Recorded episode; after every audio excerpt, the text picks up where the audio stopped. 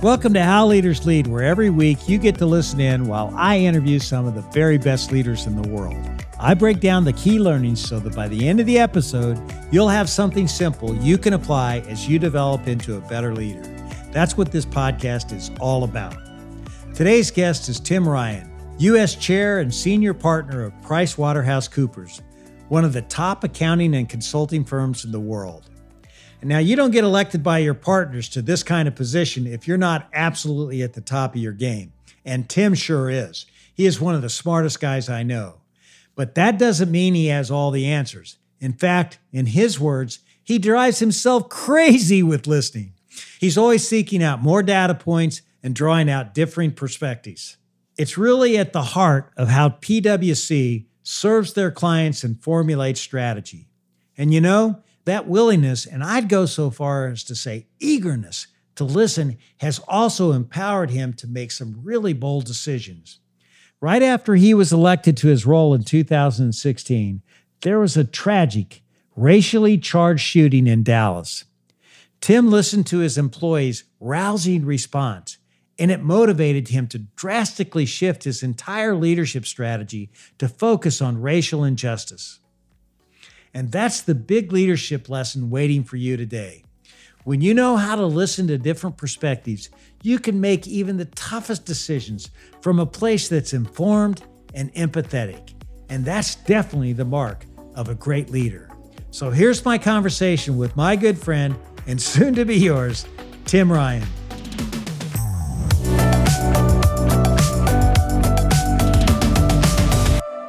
Now, as we're learning, Every leader has their own unique style, something that sets them apart. And I'd venture to say that Tim has embraced diversity and inclusion as a business driver. And I'm talking about a real business driver with a courage and passion like no other CEO. Tim, thanks so much for taking the time to have this conversation. Thank you, David. It's great to be here. I really appreciate your work and I'm looking forward to the conversation. Tim, I have to ask you as we get started, and I want to get your whole story here, but when was that watershed moment that you had that, that, that made you decide to put diversity and uh, equality as your real focus of your leadership? Yeah, David, it's interesting. I had the privilege of being elected uh, chairman and senior partner by my partners in the spring of 2016. At PwC, we're, we're a democracy. It's one partner, one vote. I tell people it's similar to the United States, but a lot more civil. And our, our partners vote. And and when I ran for senior partner, I had a I had a really good plan. It had we were going to grow, we were going to gain market share, we were going to transform, enter new markets. And if you saw it, I hope you would agree it was a really good plan. Uh, one week into my first week as chairman and senior partner, that Friday was when we had shootings uh, in Dallas. I woke up that Friday morning, got my leadership team together, and it was clear something had happened in our country in the summer of 2016. And I reached out to our people like many CEOs did at the time. And it was a fairly unremarkable email that I sent. It simply said, I know we're hurting. I know this thing's on your mind. But what happened afterwards was was very remarkable. We heard from hundreds and hundreds of our people, and one person summed it up best. They said, When I came to work Friday morning, the silence was deafening and for me, it really hit me. It, it, here are I'm, I'm charged and privileged with leading 55,000 people, and yet they were coming within the four walls of PwC and couldn't talk about it. And it was that day that I threw that really good plan out the window. What I realized on that day is, if I can inspire and help our people, remarkable things will happen. Like the the goals I had in my plan were outcomes. What I was really missing was the fact that you got to motivate, inspire, protect people and great things happen. And so it was in my first week as chairman and senior partner that we really did a major pivot. Wow, that's amazing. And I understand shortly thereafter you had a firm-wide conversation on on on race. Uh, now, what compelled you to do that? What became clear is at PwC, like many large organizations, we were 10, 15 years into a diversity strategy and programs. We had all the training, all the programs, measurement, uh, different groups for, for 10 years. What became clear in that early part of July of 2016 is that we were uncomfortable talking about race. And, to the point where literally people weren't sure whether to use the word black or African American or black and brown. And it became clear we had missed the foundation, the foundation of true understanding what it's like to be in somebody's shoes, what it's like to be black in the workplace, what it's like to be black in our communities and come to work and, and go back to your communities. So we made the decision, uh, or I made the decision ultimately to shut the firm down on July 21, 2016, to have a day long discussion on race. You can imagine as a, a young new CEO, there were many who felt that was a good idea and many who felt it was too risky. One one Fortune 50 CEO said, Tim, it's going to blow up in your blank, blankety blank face um, if you do this. We ultimately decided to do it, David, because we needed to understand each other. We needed to get raw. We needed to really understand what it was like. And then, as in by in doing so, that would then set the foundation for for moving forward. Um, I won't go into details in the day right now, but um, one person said it best. We said in that day, we shed more tears on that day than we did in our 160 year history. And I had the ability to participate in Atlanta and New York that day, and it was remarkable. What did you learn, Tim? I learned that we had people who were coming to work with with things in their minds that I could have never understood. And so again, as a young CEO, my my mindset was we're gonna every day you come to work, you take the hill, you serve our clients well, you transform the firm, you're 100% all in. What I learned is we had people coming to work, and we had black professionals who were felt like they were being watched in our hallways. They they felt unsafe, and so here I am naively thinking we're all marching to the same mission. We have a great strategy, a great way to go, and people have more basic things in their minds. I learned that some of our black professionals carry their driver's license and their PwC business card. So if they get pulled over, they can show that they could afford the car. I learned that some of our Black professionals, when they're going out to play a softball game in Central Park and they take their work shirt off and they put their t shirt on, they feel like they're being watched because they, their people view them as unsafe in the office. I learned that some of our Black professionals teach their children and sons how to get pulled over by the police, things I could have never understood that I now had a, a beginning to understand more and more what was on our people's minds. And I knew we needed to address it. No, you had one CEO tell you this thing was going to just blow up in your face. And I'm sure, you know, I've been in a lot of meetings internally where, you know, you want to make an effort like this and people say, hey, come on, Tim, you know, we got a business to run. You know, how do you muster up the courage to do that?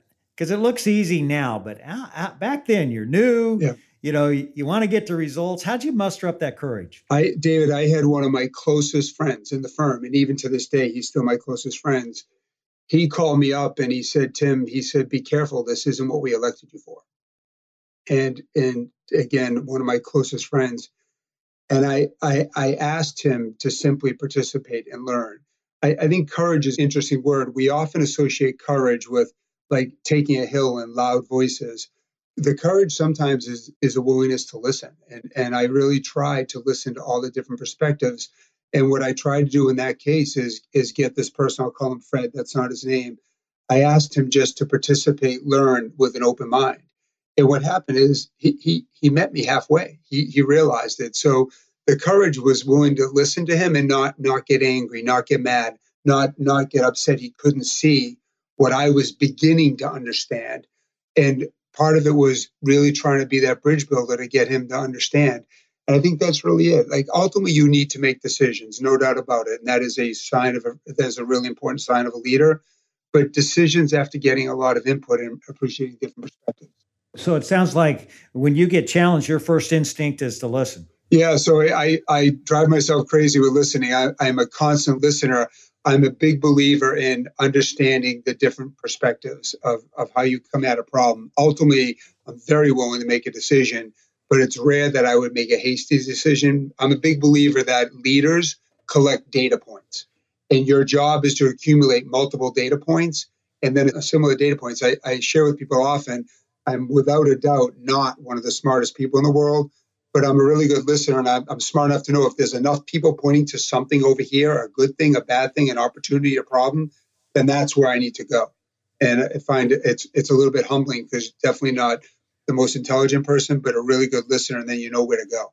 Well, you've learned one plus one equals three. It increases your IQ points, which yeah. is great. Now, you you also you didn't just focus internally. You started a, a CEOs yeah. Taking Action group. Uh, tell us about it. Yeah, so David, after uh, literally the, day we ended on July 21st, I was walking out of the office, and one of our black managers, which is roughly six to eight years of experience, he said to me something to the effect of, Tim, thank you for today. It was great. Thank you for the leadership. I really appreciate it. We need it. He said, but can I ask you a question? He said, with the brand of PwC, what's your role outside of PwC? And and I will admit, David, I thought to myself, God, can I just like breathe? Like, can I? like, we just pulled this really risky day off. It didn't blow up. I was getting news from all over the country that it had gone well. But the more I thought about it that night, again, listening, the more I thought about it, he was right. Like, I, I sit in an incredibly privileged seat at serving at, ultimately at the confidence of my partners, but but I have a major responsibility to the communities and our clients. And the more I thought about it, I'm like, God, he is right he is right. And so I began talking to people. I began trying to listen to what is the role of the business community. Again, it's the summer of 2016. It's we've come a long way in four years around purpose and ESG and role of a corporation. But in summer of 2016, it was way less clear. And so what I did is I began to talking to people that I respected. So I spent a lot of time with David Taylor, the chairman and CEO of Procter and Gamble. I spent a lot of time with a man by the name of Ron Parker, who is the chairman and CEO of the Executive Leadership Council. And we began talking about what is the role of business. And what we realized is there was a void. There was a void of how do we help all of us become way better at something we are very uncomfortable on, which is the topic of inclusion and diversity. And so that was the ultimate formation. So I listened to our Black professional, I got other inputs. Clearly, we did play a role and then I got the help of other CEOs. What's really incredible about all this is this happened well before the the George Floyd yeah. tragic incident that happened, and and the other things that have just kind of I mean amazed everybody. Just how can it possibly happen in our our, our country? And and now uh, you've made new commitments uh, to fight racial injustice. Uh, w- what are you doing now? The the thing when I maybe first when I look at George Floyd, it, that that murder and that that killing is is incredibly tragic. What will be even more tragic is if we if we don't use it as a springboard opportunity to improve. What what inspired me from George Floyd's killing is now all across our country and in many cases all across the world, where now the majority we're beginning to understand. It's really where we were in 2016 understanding what the burden that our black fellow black Americans and black citizens across the world are carrying. And and that that inspires me and gets me excited that because I truly believe the more we understand, then we can care more. I believe in many cases, and I'll put myself in this bucket. Prior to 2016, I was unintentionally ignorant. And what's happening now is we're really understanding a lot more. And so many millions of people are saying, I had no idea. And now that I understand, I'm called to do something. And what I'm inspired now is we have the opportunity to do something. So, what are we doing um, at PwC? We've made a number of commitments inside PwC, in, on top of everything else we're doing. The two that I'm most proud about to talk about, because there's six, I won't spend all the time going through six. One is we're giving every one of our people 40 hours a year paid time, additional on top of everything else we do, to go spend in the community any way they want nonprofit, NGO, local policymakers to really drive their passion to make a difference. That's going to be 2.2 million hours into our society to go make a difference. And my hope is they'll spend a lot more. The second thing is we've been working very hard over the last several years around driving improvement around recruitment, retention, advancement, pay equity. And I've shared with my people, I'm going to make that data available to them. In many cases, a lot I'm proud of. No surprise, there's still room for important areas, but I want to share that with our people. We've been working really hard, and I'm hoping by highlighting where we have room for improvement, we'll rally around that and work even more better together to go after that. The thing I'm equally excited about, David, is we're we're creating a thousand person startup.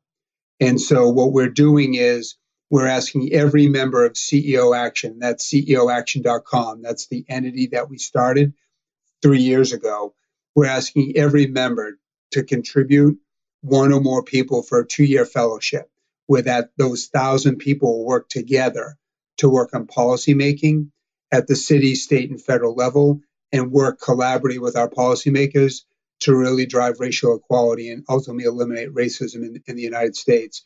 And we will have scale like nobody else has ever had it before. Um, I've contributed one of my potential successors as the CEO of that group. And in addition to that, um, we have 20 CEOs who have agreed to serve on the governing body of that group, which we're already lined up, ready to go. And we also at PwC will contribute 30 people to that group to start it up right away. As sad as this may sound, I, I can imagine a lot of people listening to this podcast and their their eyes are rolling. Yeah. You know, back. You know, it's like and because they look at this as diversity, inclusion, sort of some sort of project you do off at the off to the side. How have you integrated everything you're doing with diversity and justice and inclusion? How have you integrated that into into your business and actually driving results? Yep. And so it's, and I, I, appreciate the skepticism. I, I, like to your point, I can understand a lot of people saying, we've heard this all before. Some companies treat it as a side project. For us, it's integrated into everything that we do. Just to give you a sense, David, I spend 10 to 15% of my time on diversity inclusion inside and outside the firm. So it is where I spend a significant amount of my time. It's at the heart of everything we do. So when we sit down every year and we're going through our recruitment plans, we we bring on roughly eight to nine thousand people a year, both from campuses and experienced hires. We're talking about representation. We're talking about are we getting the right talent in? So it's part of that. It's not off to the side. Every year when we go through our people plans, it's part of what we're doing. Every year when we go through our talent succession process, it's part of what we do. When we look at how we serve our clients, representation is critical at the team level. When we go through how we deal with our governing matters, it's part of that. So everything we do is part of that. I share with people, I share internally and externally. It is critically important to understand that diversity inclusion is not only, from my perspective, the right thing to do. I think as leaders, we have a responsibility to make sure everybody can succeed. It's what's great about this country, and we have opportunity to create a level playing field for everybody to, to succeed. It's the right thing to do. If that doesn't get you, the business case is overwhelming. The reality is the demographics are changing in our country and our world dramatically, and customers will vote with their feet if they don't have diverse perspectives and there's a burning need to make sure in our case we have diverse teams to serve the very best clients. We have the privilege of serving some of the best brands in the world.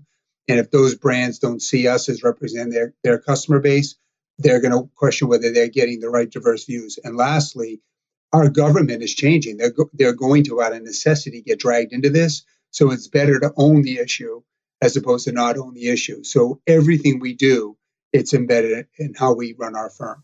You know, just to be clear, I, you know, I take my hat off to what you're doing. I'm not one of those skeptics. Yeah, I, I think what you're doing is you're leading the way and, and, and yeah. making it happen here.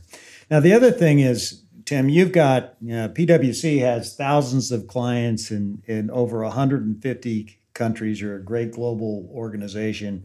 What advice are you giving your clients on how to handle COVID 19? Yeah, uh, thank you, David. So, what COVID 19 unquestionably has accelerated strategies that were already in existence. So, what we're seeing is many, many companies are realizing the transformation they're underway, the digital transformation that they were underway has just been accelerated. So, assuming for a second you're not one of these massively hard hit industries like entertainment, travel, airlines, which my heart goes out to them because beyond anything they can control, their businesses have been upended. I'll put those into one group. When I look at other companies in other industries, financial, insurance, banking, asset management, manufacturing, healthcare, entertainment, what we're seeing is their strategies have been accelerated. Like it, COVID isn't a change; it's an acceleration. What we are advising our clients is to move deliberately and move quickly around accelerating their strategy because what's amazing is we've all had this shared experience having gone through this as a world take advantage of that shared experience. We're also advising that executives need to be in the details. It is very hard to change an organization that has 100000 people 50000 people 20000 people and the change matters at the human level. And we're, we're advising our clients at the senior management level be in the trenches with your people, explain to them the changes, explain why you're doing this gets the hearts and minds. The reality is many, many of our millions of workers around the country and the world, They're worried about their own technology relevance. They're worried about their job security, what it means to them. We're encouraging the drive transformation at the human level. Explain what you can, be transparent about what you don't know. And we think that sets a platform to really get the transformation faster than people were looking for right out of the chute. All makes so much sense. But we just talked about two subjects. We talked about the racial injustice, COVID 19. Yeah. With all this negativity going on, Tim, you know, how do you keep yourself up? Yeah. So thanks, David. I'll, I'll share with you something that I did, believe it or not, um, about four weekends ago. I, I wrote a letter to my partners to be opened in 2040. And the reason I did that is because one of the things that I've come to understand through watching other leaders, learning from other leaders, is things will pass. Like in the moment, things always seem massively, massively challenging. And what I did in this letter that I'm going to have my board approve and have it opened in 2040 is lay out what our mindset is right now. And, and let's be candid, it's a scary world right now. Many companies don't know what their revenue demand is going to be hundreds of thousands of business will go under or be impaired. It's a challenging time right now. And what I'm trying to do in this letter is I laid out here's why we made it and we thrived. And we focused on the things that we can control and we focus on things that are guided by our purpose, whether how we treat our people, how we treat our clients, where we invest, even though it's harder to invest today. So for me, when it gets challenging, I try to take my head up above the clouds because I am in the details. I believe great leaders need to be in the details. And I try to look back at other crises and other challenging times. And we always make it. And we make it because we have the fortitude to look ahead and understand that it'll be okay. And I'm a big believer in your focus on what we can control. I advise hundreds of companies and, and at a personal level, dozens of CEOs. There's a lot of scary stuff, geopolitics, um, the pandemic that we can't control. What we can control is how quickly and how confidently we react to change. And I try to do that. You know, Tim, I, I hope I'm around in 2040 when that that that letter's published yeah. in the Wall Street Journal, so I can read yeah. it. You know, yeah. you know, you've been at PwC for over 30 years, and but I understand you actually one of your your first big job was in a working in a supermarket. What did you learn about customers and and and having a growth mindset in that job? Yeah, so David, with all due respect to where I went to college at Babson College, I learned more at the supermarket than I ever did anywhere else. The supermarket is still in existence today, and my my brother, my brother-in-law, my sister-in-law, they all work there still. But what what I learned there, first of all, is the customer is always right, and I learned the humility to know the customer is always right. And while I'm now in a client service business, it's the same thing. Like our our customers are the people you have to listen to. And I believe any business that loses sight of the fact that customers are the ones who pay the bills, more importantly, they're the ones that guide you where to take your business. Um, I learned that at the supermarket, and it's grown to take on bigger things over the last 30 years. But fundamentally, the customer is always right. Around growth mindset, I'll just share with you a quick story that, that I've shared from time to time. When I was at the supermarket my sophomore year in college, it was only eight stores. This is a family owned chain. And at the time, they were expanding not to nine, but to 10. They were jumping from eight, opening two stores at the same time. And I'll never forget when I was working the floor one day, the, the owner, Pat Roche, him and his brother owned a Pat and Bud Roche. Pat used to come in all the time. He knew us, we knew him. And he, he came up to me, asked me how I was doing. And I said to Pat, I said, I'm doing okay. I said, but I got something on in my mind a lot of us are concerned you're growing too fast and we're worried about eroding the brand and worried that maybe we're we're going to lose the the edge we have of serving the customer better than anybody else. And of course, David, I was a sophomore in college. I had every answer in the book at that point. I had taken an accounting class, an economics class, and and Pat said to me, he said, Tim, he pointed to the sign out, outside. He goes, "That's mine and Bud's name on the sign."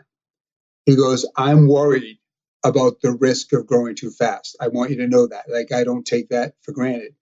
And then what he did is he goes, he pointed over to my brother, Pat, who at the time had made his career choice. He was going to work there full time and he's still there today. But Pat Roche pointed to my brother, Pat, and he said, What I also know is that if I don't create opportunities for people like your brother, Pat, to stay and grow, I'm going to lose them. And David, that's when I learned why growth is so important. Like growth isn't a number on a page. Growth isn't something you can boast about and talk about, look what I did. If you're not constantly growing, your best talent's going to walk out the door and it's the beginning of the end. And I learned that from Pat Roche. And to this day, I, I'm very focused on growing our firm, not so I can have written about, look how great Tim or PwC did, because that talent that I'm entrusted in growing them and helping them achieve great career opportunities, if I'm not growing the firm, I'm going to have that great talent walk out the door. Pat Roche taught me that at the supermarket. Wow, that's great. Then you go from the supermarket to, to PwC, and that's a long time ago. Do you remember your first day on the job? Oh God, yeah, June thirteenth, nineteen eighty-eight was my first. Did you learn anything that first day? I did. Um, my um, so I came from a very working class family. My my mother worked at a supermarket. I remember her telling me every day how cold her hands were in the winter, um, how hard it was to work there. My dad worked three jobs, and I was the first one to graduate my college at the time. My mother helped me buy my clothes for my first day. We went to Sears and Roebuck um, at the Dedham Mall, and we bought my clothes and and um, I had a couple of nice suits, a couple of really nice polyester ties and that first day, I was really nervous, needless to say. And we were sitting in the training room, and, and it was, again, June. It was hot as heck. And as the day wore on, it got very, very, very hot. And everybody was taking their jackets off. And as I noticed, everybody taking their jackets off, they all had white, long sleeve cotton shirts on. I knew underneath my jacket, I had a short sleeve polyester shirt on. I was embarrassed, David. I was embarrassed. And um, I ultimately took it off because I was the only one in the room with the suit coat on. And after I took it off, I felt everybody was looking at me. And I felt like I didn't belong. I felt like this is the wrong place for me. I don't fit in. I'm not like the others. At lunchtime, one of the instructors took me down to Filene's basement, which was a department store, and he bought me two white cotton shirts and he showed me the right ones to wear that person is now one of my partners today. And that's why I'm here 30 years later, because it's about people. It's about helping people understand um, the right things, understand how to fit in, keeping your own individual identity at the same time. But most importantly, it was about compassion. I love that story. And, and here you are. Now you've climbed the ladder at the top of the organization. What was the biggest obstacle you had to overcome to get to where you're at? I would say, without a doubt, it was the transition of realizing that in your first several years, you can do a lot yourself. For me, it was the realization that if you want to keep progressing, you got to come to the realization you, you can't do it all yourself. And for me, that road was bumpy, quite frankly. Uh, there were times where I would I would work, and and again, you need to work hard to be a leader. But there were times where I was working around the clock because I I felt this um, insecure need to do everything myself and to get it done right, which you can do that at one level, but by the time you get to certain levels and the, the responsibility becomes so big, if you don't learn to trust others and give them guidance and let them show what they have, you ultimately will hit a ceiling. And frankly, in my career, I've seen hundreds and hundreds of people hit a ceiling because they can't get over that comfort level. For me, it was growing to understand that. And, and I would say my last 10 years, that has been an incredible journey. It's really been rewarding to see so many other people grow, which not only contributes to their growth, it contributes to the firm's growth as well. But letting go, David, was really hard.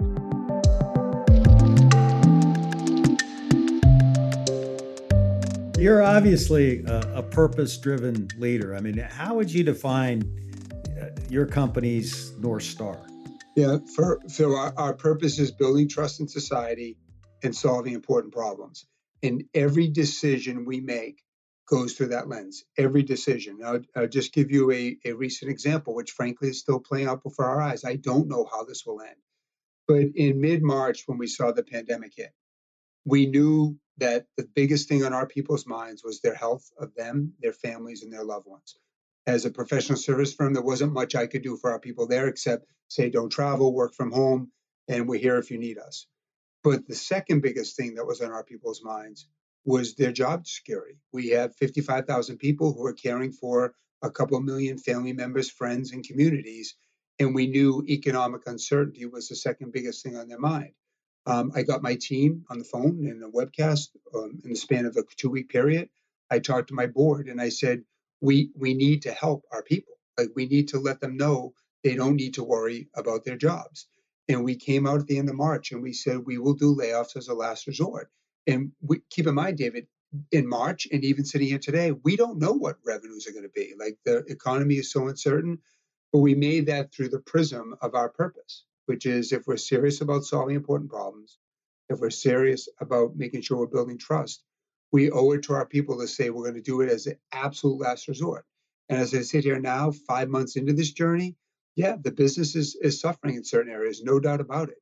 But our people see that we're leading with our purpose and we're carrying them. And, and Frank, I hope that pays dividends on the outside. But I can tell you this they trust us because we're leading from the front. And, and so for me, that purpose statement drives every lens that we go through. Strategy is so important, yeah. and, and you're in a business that is constantly changing, has to change with your with your clients. Mm-hmm. How do you stay on top of trends, and how do you lead the strategic process as a CEO? Yeah, so uh, we're constantly uh, not only talking with each other, but we're constantly listening to our clients. I, I joke with people, we don't have to be the smartest people in the world. We have to listen to our smartest clients because we have the privilege of of reaching a thousand companies within the Fortune 1000 because we're constantly dealing with hundreds of startups. We're listening again, go back to collating data points. So for me, it's not only listening to my team and my people at every level in the organization, it's being on the road constantly up until this world. Now it's virtual. It's listening. It's looking and seeing what's working.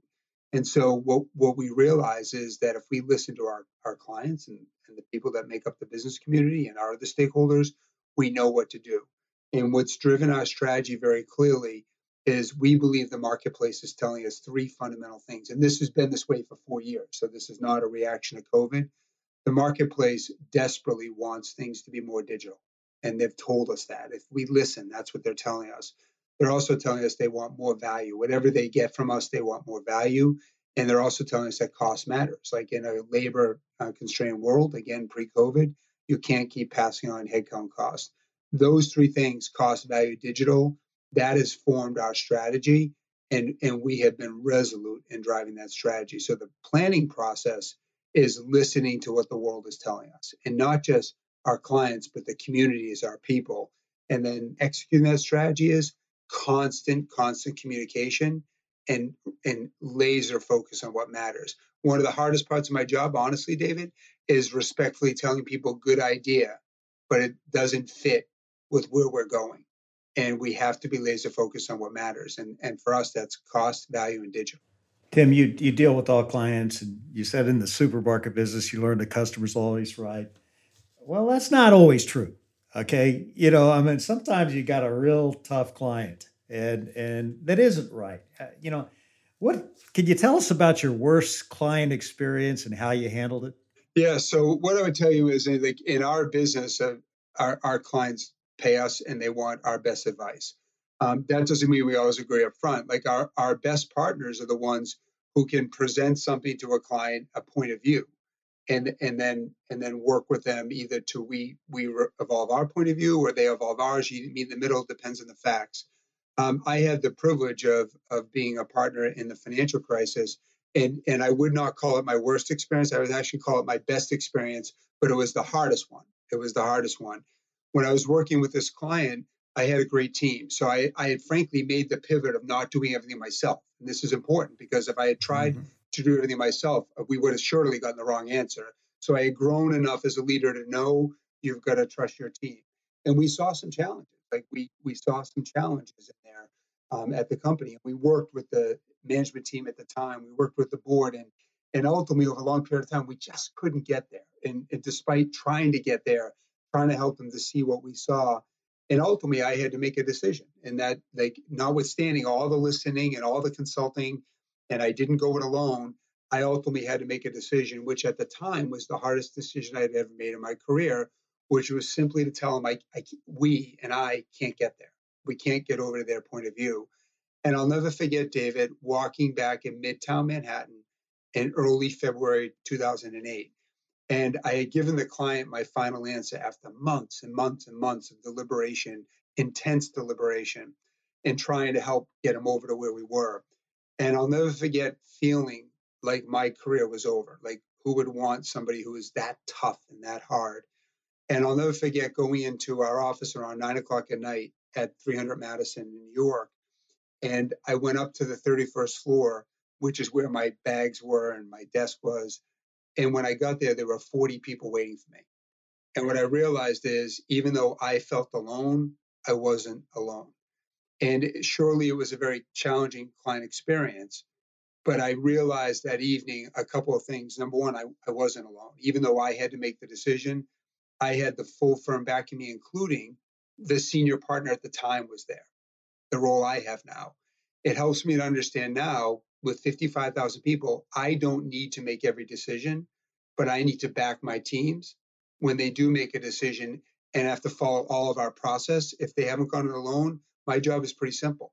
I make sure they followed our process and I support them. And by the way, I'm happy to tell you that that client today is thriving and it's one of my best relationships. That's great. You talk about citizen led innovation. What the heck is that? Yeah, so citizen like it it flips problem solving on its head. I believe the the way we need to do it in the 21st century. The the the way that many of the clients that I serve and, and even even I grew up is you're you're collating data points and you make decisions from the top. The reality is many businesses are so far flung and so complicated that we, despite best efforts, sitting in the center, you can't solve everything. But we all have really smart people. What we've tried to do is we empower our people to make decisions on the ground. I, I passionately believe that there's very few decisions somebody can make on the ground that are going to put us out of business. But if you build a culture of not making decisions at the point of the customer, then you ultimately that culture will put you out of business. So what we've done over the last four years invested in citizen led development and citizen led execution. By the way, David, on my first day of senior partner in 2016, I made the decision to go to Jeans. Again, seems pretty obvious today, but with it, New York being about 25% of our firm, that didn't go over too big in New York. Like, you know, wow, I should be wearing jeans, but uh, they're gonna, you know, people don't want to see people in jeans, so wear the wrong type of jeans. But I did it because I want to tell people I trust you. I trust you to make the right decisions. Fast forward, what we've done over the last three years is we have massively empowered our people with technology. We have invested in our people. Like technology for us in constant digital upskilling is like an employee benefit, like 401k and healthcare. By us teaching our people those skills and empowering them to fix things, the productivity we've seen over the last few years has been staggering because we're empowering our people with skills and then decision rights to identify micro ways of driving things we've never seen before. I passionately believe you teach people to fish, they'll do things the right way and much better than I could ever do sitting in New York. That's great. I now I have to ask you: when you went to the jean dress code, did did you accelerate the the sale of short sleeve shirts? Yeah, yes. So it was jeans, but it was all types of things. So yeah, that's yes. amazing. Everybody's wearing short sleeve shirts now. You know, right. I I understand you had the honor of, of speaking at the commencement at Duke in 2019. I did. Uh, what was the most important thing you told the students? Yeah, so um, so thank you for that. It was it was quite an honor, and what I what I told them was, at the end of the day, you need to know what your moral compass is, and the thing you can never get back is your integrity. And I asked them to think about some of the big challenges in the world, and I talked about where we are in race in the United States, and I talked about some of the some of the leaders that we should look look up and admire at, and I challenged them to think about what their legacy was going to be and have the courage to make the really hard decisions. I assure them that growth will happen. I assure them that, assure them that innovation will happen. But what we need now more than ever is courageous leaders. And again, as you point out, that was in the spring of 2019. Um, and I asked them to really think about what their legacy is going to be in 30 years, because I truly believe this will be the generation. This will be the generation of people that really lead us to more equality in our society. And I think when you look at talented people like at Duke and all across our country, in our colleges, in our high schools, they'll figure it out if they have the courage to make those decisions. By the way, David, as an aside, we're shooting this on, on July 20th. This Saturday, I'm giving the commencement speech and socially distanced to my high school. uh, where I went. Where, where by the way, I was in the bottom 25% of the class academically, um, and I'm going to give them the same advice. That's good. Well, we we share a great academic background together here, you know. Yeah, yeah. but t- tell us a story about uh, how you go about in, in inspiring people. Yeah, I, it's um, it's listening first. It's listening. It is leading from the front. So I am extremely hands on. So if we have a tough client situation, I'm right out there. Um, I'm leading from the front. I'm talking with the client team. I'm talking with the client, and and I'm making sure part of inspiring is showing that I'm in it with you. I'm not directing from the hill, top of the hill. So for me, that's hugely important. But the other one is, David, there's always problems. Like there's there's always problems out there. Part of me, from an inspiration standpoint, is yes, that's a problem. How do we figure it out together? So I I, I believe in empowerment. You've got to go fix the challenges. Uh, you've got to fix problems. Sometimes it's showing people we can fix them together. Like, let's work on it.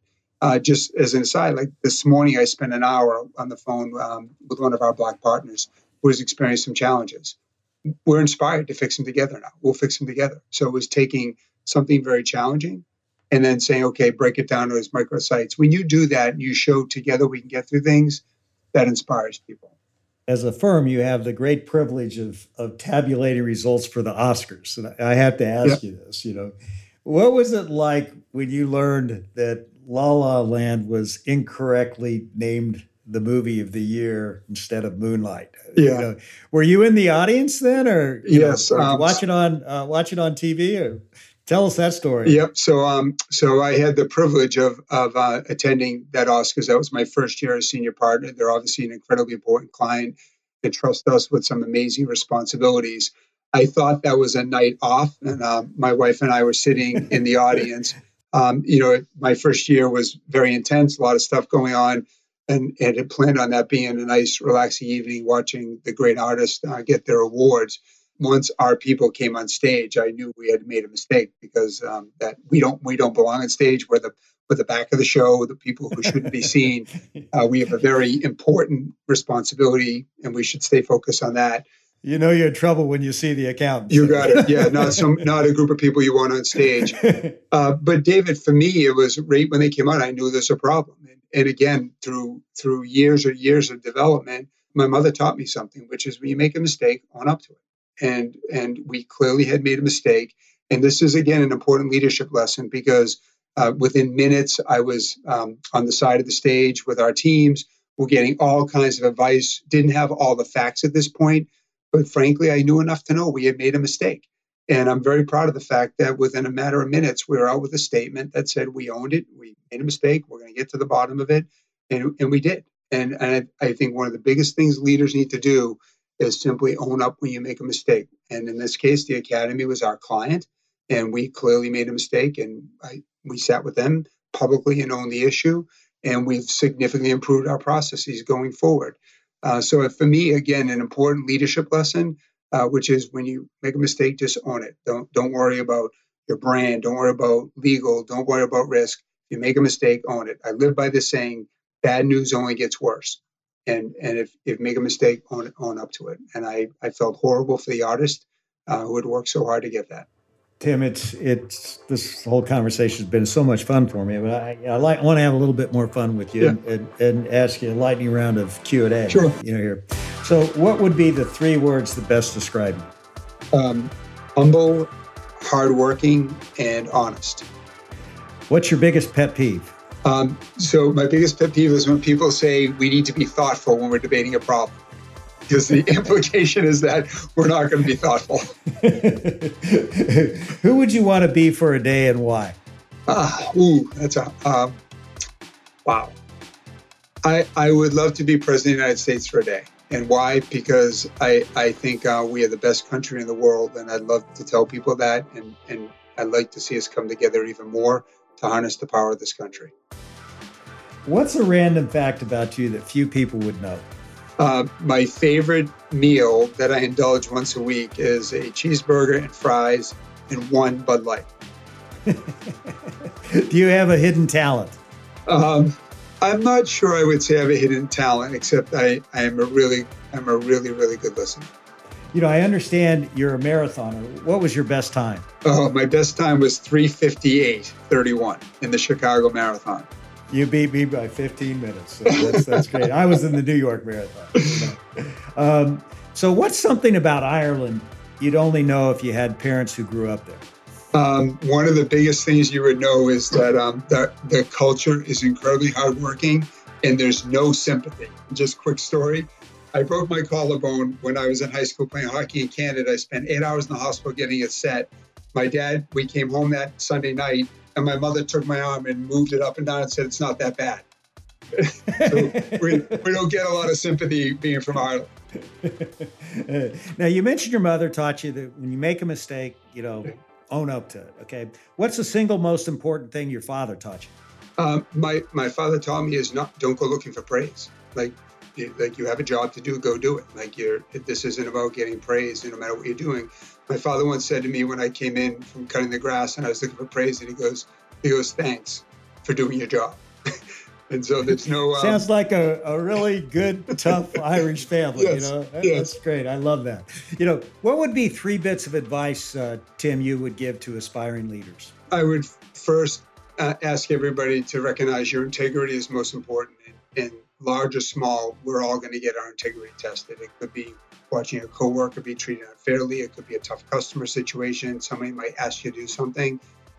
Respect the fact that your integrity is yours and do everything you can to protect it and grow it. That would be my first one. The second one, David, work hard. Like achieving great things and being a leader, there's a certain amount of time you have to put in. Don't be afraid to work hard. And the last one is be optimistic. Nobody wants to follow a pessimist. There are dozens and dozens and dozens of problems in our world today. Leaders are not the ones looking down on the ground and kicking the dirt and saying, this stinks. Leaders are the ones who say, yes, that's a problem. Let's fix it and make it better. Be optimistic, and people will follow you balance is is so important in business. I mean, you yeah. this is one of the things that you do. You know, uh, you help your clients. You know, balance their books, make sure everything's right. You know, how do you make it happen in your personal life? Yeah, yeah. Um, so you have to work at it. I I've shared with many people. Uh, balance is like pushing a rock up a hill. Like if someone can make it sound easy, but I, I almost wonder whether they're being intellectually honest. You have to work at it every day. And if you're pushing a rock up a hill, the second you stop, it'll run right over. And you need to appreciate the fact that it's just like staying in shape during a marathon. You've got to constantly stay in shape to do it. So you've got to work at it. And I work at it every day, and I have. I have six children, their ages 12 to 20. Um, and if I'm not constantly working at that, it'll overtake me. So it's constant work. I've grown, and I wish I was more confident when I was younger and earlier in my career. I've grown to be more disciplined with my calendar. So I don't have this utopia where I make everything but the things that are important to me are in my calendar, and my calendar is set a year in advance. And the schools that my kids go to, they, they must think I'm insane because we're calling in, in August to find out what's going to happen in April. So massively disciplined with the calendar. And I've come to, come to appreciate I've got to invest in myself. And, and that means finding time to make sure I shut down. So I'm way more disciplined on my vacation, my weekends than I used to be. And a combination of those three things constant working, very deliberate planning, and having the confidence to shut down throughout different times during the year is really important. I take a week's vacation every quarter. I would have never done that 10 years ago. I would encourage people to do that. Who was the last person you recognized and why? Um, I would say this partner I, I spoke to this morning, and and uh, he had gone through a very difficult time. And at the end of it, I thanked him for what he's doing. I thanked him for persevering. I thanked him for sticking through. I think you've got to constantly recognize people who are going through, who, who accomplish things or who have gone through challenging times. Like for me, um, when people achieve a successful outcome, you know, applying a new piece of technology, winning a new client, making a hard decision around quality, I want to recognize those. But it's even people who just like survive through a tough day. And you've got to recognize them. I've learned over time a pat in the back, a recognition goes way longer than than anything else. And um, I recognize this partner I spoke to this morning for an hour. Well, Tim, I think, you know, thank you. I don't know if it's one word or two words. I think that's the most powerful thing you can say to anybody yeah. when you see them really doing a good job. It's just a powerful, powerful phrase that needs to be said more often. And I want to thank you for just being so open and honest and, and giving us your, your leadership insights today. Appreciate it very much. Thank you, David, for having me, and thank you for your work. Take care of yourself.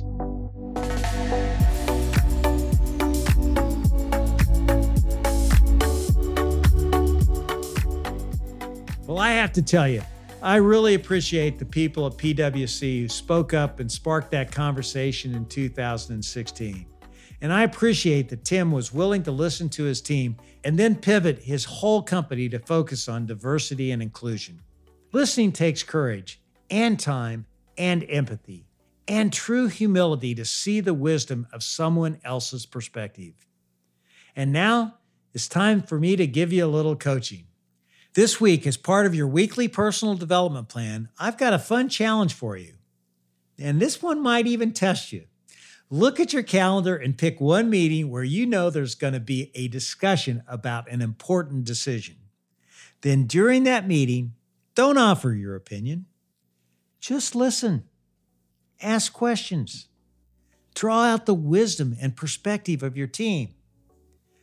I think you're going to be amazed at how much you learn and how much better prepared you're going to be when it comes time to make the decision. Give it a try. So, do you want to know how leaders lead? What we learned today is that great leaders listen to different perspectives. Thanks again for tuning in to another episode of How Leaders Lead, where every Thursday you get to listen in while I interview some of the very best leaders in the world. I make it a point to give you something simple on each episode that you can apply to your business so that you will become the best leader you can be.